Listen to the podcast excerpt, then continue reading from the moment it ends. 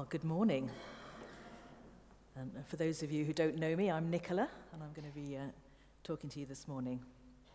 Let me just pray before I start. Father, may these spoken words be faithful to your written word and lead us to the living word, Jesus Christ our Lord. So some of you may know that I travel quite a lot for work. Uh, last week I had the pleasure of spending a, a day in London when the previous day it had been 90 degrees, so uh, not particularly pleasant. Uh, and uh, right now it's fairly frequent journeys up and down to Edinburgh that I'm doing. Uh, and a couple of weeks ago I settled down in my seat uh, and I really couldn't help but hear the conversation, the people who were in the row behind me sensed it was a group of friends probably as a bit of a distraction from the tension of taking off or the tedium of travelling, uh, they started playing the game Would You Rather? I'm sure you know the sort of thing. Uh, would you rather kiss Boris Johnson or marry Donald Trump? uh, much laughter, a bit of discussion of the pros and cons, which would be worse. Um, and, uh, and so this continued. But um, towards the end, there was a question that, you know, maybe had a bit more tension to it. Would you rather have more money and possessions than anyone else in the world, or live in a cave and own nothing? Again, very interesting discussion on the positives and negatives, but perhaps surprisingly, no great conclusion on which way was better. As we look at this passage about the, uh, the rich ruler and what Jesus has to say about wealth and material possessions, we might be tempted to think that Jesus is asking a similar would you rather stark choice question between having it all and having nothing. Some difficult questions perhaps come to mind. Does Jesus value those who are poor more than those who are rich? Do you have to give up all your possessions in order to follow Jesus?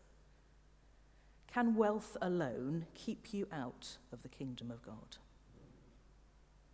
These are quite challenging questions, and as we look at this passage together, perhaps we'll just have a chance to have a, a better understanding of what Jesus has to say about wealth and possessions, and get to the heart of what he was saying to this rich ruler and continues to say to us today. So, I'm going to have a look at what Jesus uh, is teaching about wealth in Luke's Gospel. So, we'll have a little look back at some of the other things we've looked at over the previous few weeks.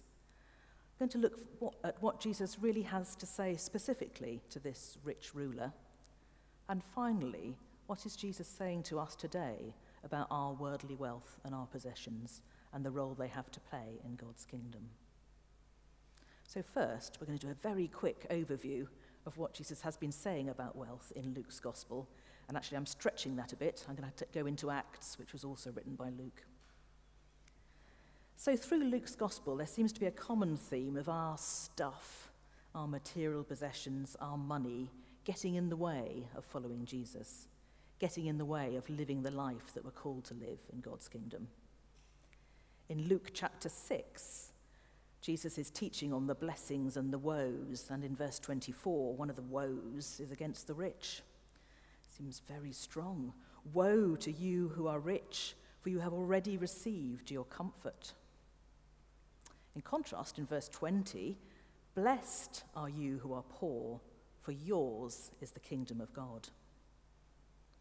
In Luke 12, we looked previously at the story of the rich fool who stored up material possessions in times of plenty. In verse 20 in Luke 12, God said to him, You fool, this very night your life will be demanded from you. Then who will get what you have prepared for yourself? This is how it will be for whoever stores up things for themselves but is not rich towards God. And then, as we extend into Act, in Act 5, we see the terrible consequences for Ananias and Sapphira who die because they lie about the wealth they had promised to give for God's kingdom. It seems it's not the money itself that's being condemned in Jesus' teaching, but he's looking into the heart of the individuals and seeing what is most important in their lives. A couple of years ago, Justin Welby, who's the current Archbishop, he was himself a trained financial professional before he was ordained, wrote a, a Lent study book called Dethroning Mammon.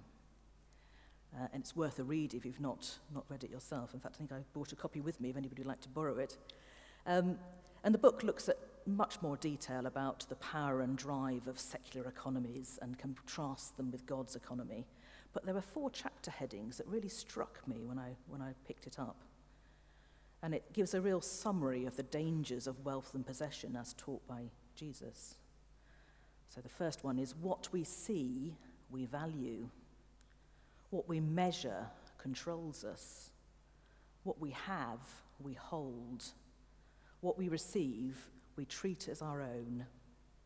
All of those maxims or ways of living in the worldly economy are really the complete opposite of what Jesus is teaching here about living in God's kingdom economy. So, does Jesus condemn all material things and all wealth? Is wealth a stumbling block that will stop anyone from entering God's kingdom? It does seem that Jesus does not always condemn wealth.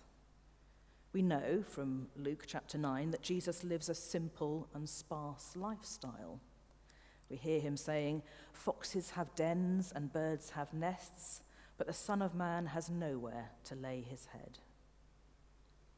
In Luke 8, we see that others with money and possessions, women in particular, contribute financially to his ministry.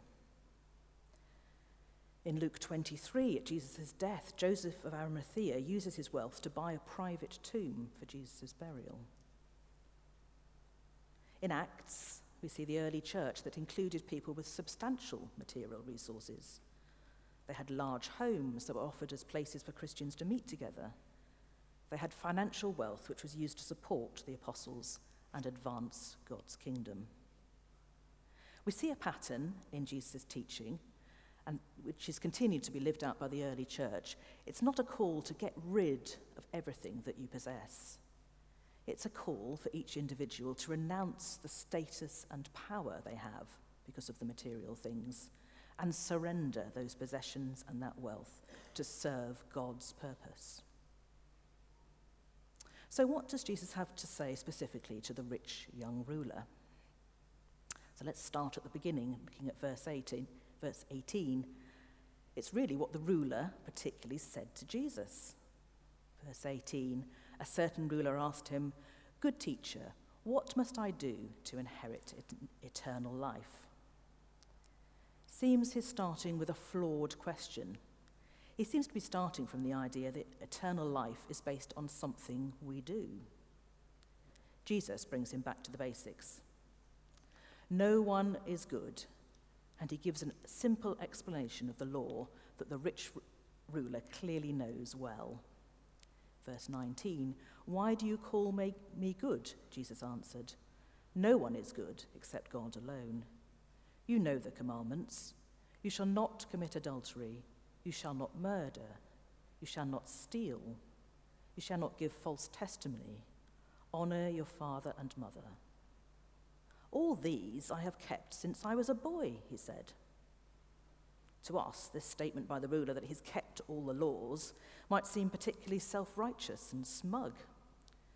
But in Jesus' time, other devout Jews may have said the same thing. Jesus' response is to speak very specifically to the rich ruler. Directly to him, he says, You still lack one thing.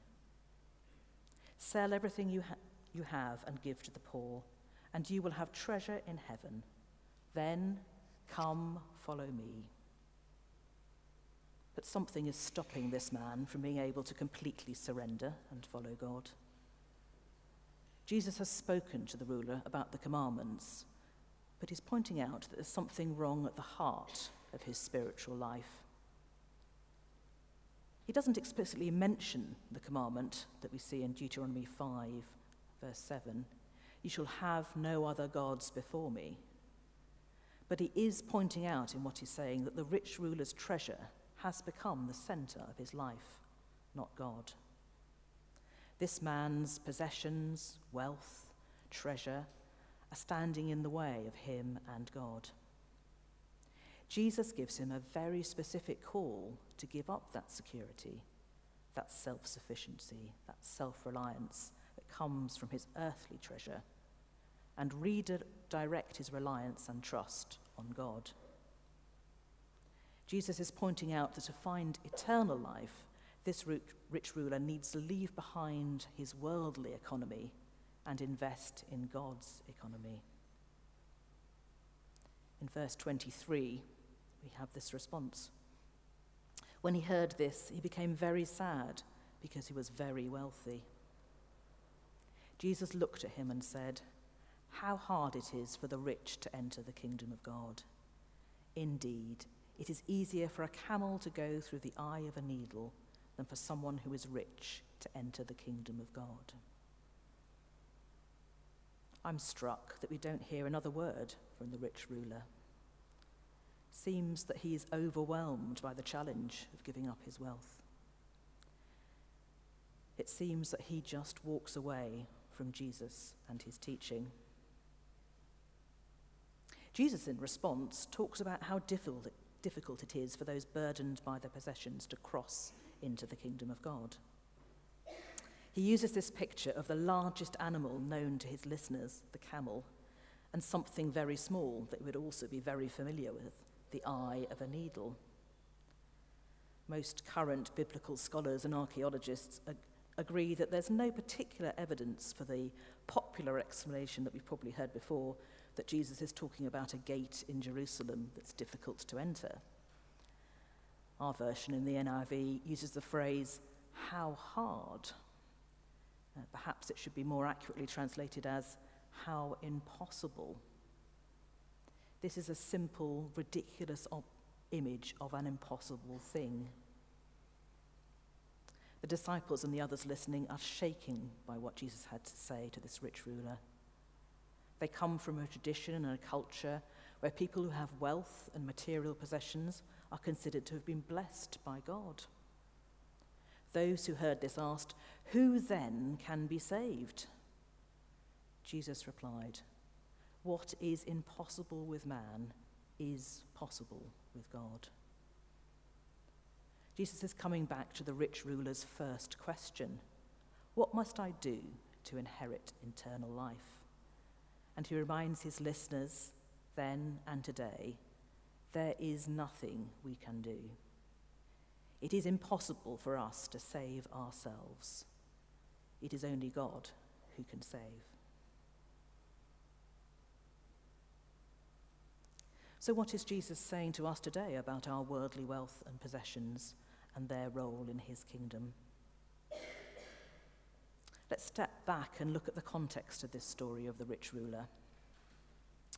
In chapter 18, verses 9 to 13, Jesus has told the parable of the Pharisee and the tax collector.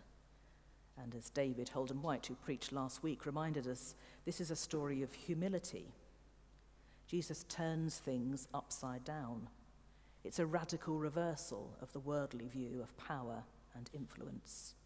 And in verse 14, he says, for all those who exalt themselves will be humbled, and those who humble themselves will be exalted. So, having heard that story of humility, how then did the disciples respond? In verse 15, we hear people were also bringing babies to Jesus for him to place his hands on them. When the disciples saw this, they rebuked him. It seems that very quickly they've forgotten what he'd been teaching Jesus is using these babies as a living parable and an illustration for something the disciples needed to hear. In verse 16, he says, Jesus called the children to him and said, Let the little children come to me, and do not hinder them, for the kingdom of God belongs to such as these. We see this picture of Jesus welcoming little children into the kingdom in the other Gospels, but Luke here specifically is using the Greek word brephos, meaning babies. It's the same word that used to describe the swaddled baby Jesus in Luke chapter 2. It's a picture of a helpless, wrapped baby carried in its parents' arms, picture of complete dependence on external resources for everything that they need.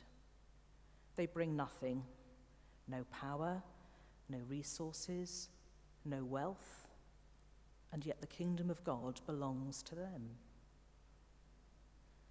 It's in the context of this picture of swaddled babies, completely dependent on the resources of their loving parents, that Jesus then speaks to the rich ruler in verses 18 to 30. He looks into the rich ruler's heart and asks the question, What are you trusting in? And is it separating you from the true life giving relationship with God? I'm very challenged by this picture of swaddled babies. I'm a white, British, middle class professional. I bring so much power, influence in my life. How much am I trusting, trusting in my own self sufficiency and ability to take care of myself materially? Am I fully reliant and trusting God for my ultimate well being in His kingdom? So let's have a wreath, just a, a, a step back over what we've looked at on this passage. Jesus' teaching on money and material possessions in Luke and Acts has shown they can be a stumbling block in our relationship with God and our participation in God's kingdom.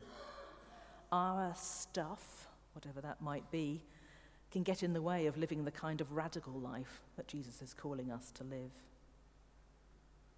However, we've also seen that money and possessions can be a powerful resource to advance God's kingdom, and followers of Jesus who have significant resources are called to use them to serve God's purpose. Jesus is not giving us a would you rather choice about living a life of wealth and not entering the kingdom, or living a life of poverty and being welcomed in. Jesus is challenging us to look at the condition of our hearts even if you feel you have nothing, no possessions, no wealth? What is the desire of your life? Where are you putting your trust? What are you relying on? Jesus' impossible and ridiculous picture of this huge camel trying to squeeze through the tiny eye of a needle is a reminder of the impossibility of entering God's kingdom and receiving eternal life through our own effort. Nothing we own, possess, or bring before God can enable us to enter his kingdom. Jesus is calling us to accept that in his death and resurrection, he is the only way to receive eternal life. We need to come before God like the swaddled babies, fully reliant on Jesus for everything that we need. So, as we prepare to come before God and share together in communion, just a few questions you might like to reflect on. How do you see your possessions? Are they temporary things you have stewardship over and could be used in God's service? Are your possessions, your stuff, your money, stopping you from fully trusting and relying on God and letting Him transform your life? Is God speaking you, to you this morning, prompting you to think about letting go of some things, giving up some things, leaving some things behind for the sake of the kingdom of God?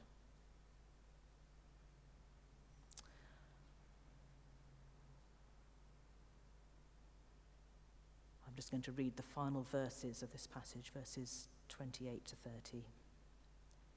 Peter said to him, We have left all we had to follow you. Truly, I tell you, Jesus said to them, no one who has left home or wife or brothers or sisters or parents or children for the sake of the kingdom of God will fail to receive many times as much in this age as in the age to come eternal life.